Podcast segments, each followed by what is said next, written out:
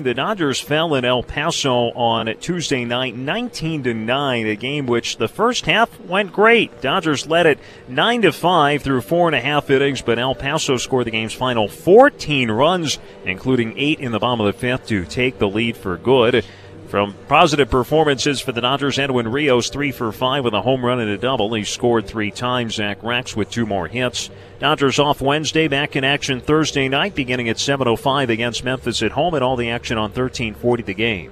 Let's talk about Medi-Cal. You have a choice, and Molina makes it easy, especially when it comes to the care you need. So let's talk about you, about making your life easier, about extra help to manage your health Let's talk about your needs now and for the future. Nobody knows Medi-Cal better than Molina. It starts with a phone call. Call 866 420 5330 or visit meetmolinaca.com. Let's talk today.